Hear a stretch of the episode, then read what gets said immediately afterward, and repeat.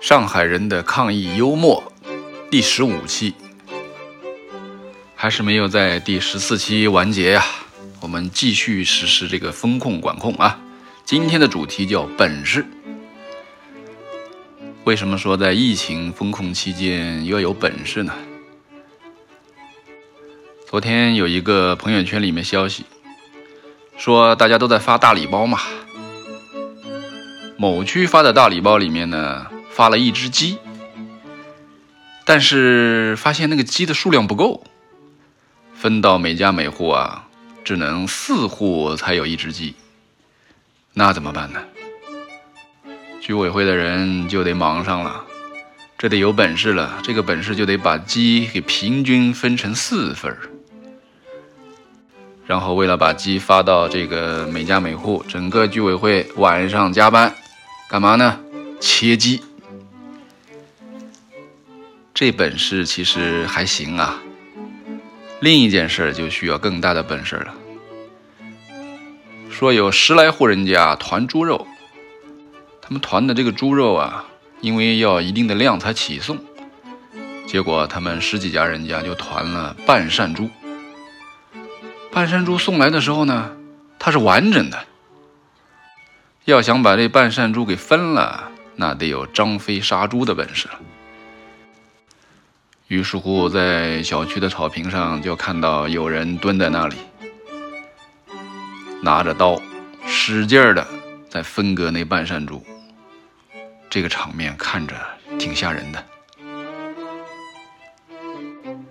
这些啊，都是有物资，你要去分物资的本事。其实我们上海人现在锻炼出来的另一大本事就是如何抢菜。你得去研究每一个 app 上。啊，他们在什么时间会发菜品？外卖小哥什么时候能约上？最好能把这些一个个的都定上闹铃，在半夜的时候闹铃响起，迅速下单。这不但锻炼了眼疾手快的能力，你还得会整理。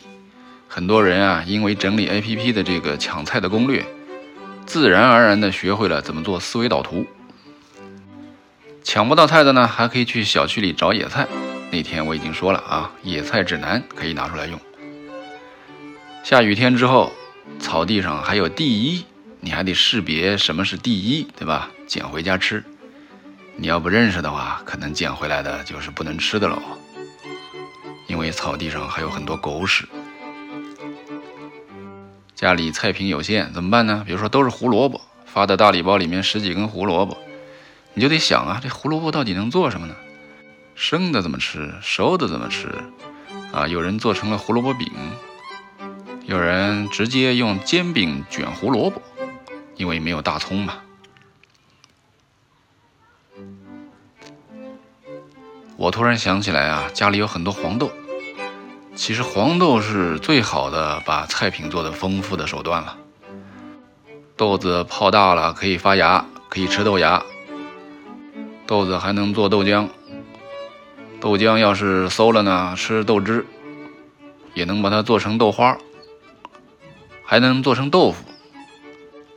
豆腐如果做坏了怎么办呢？就直接吃臭臭豆腐嘛。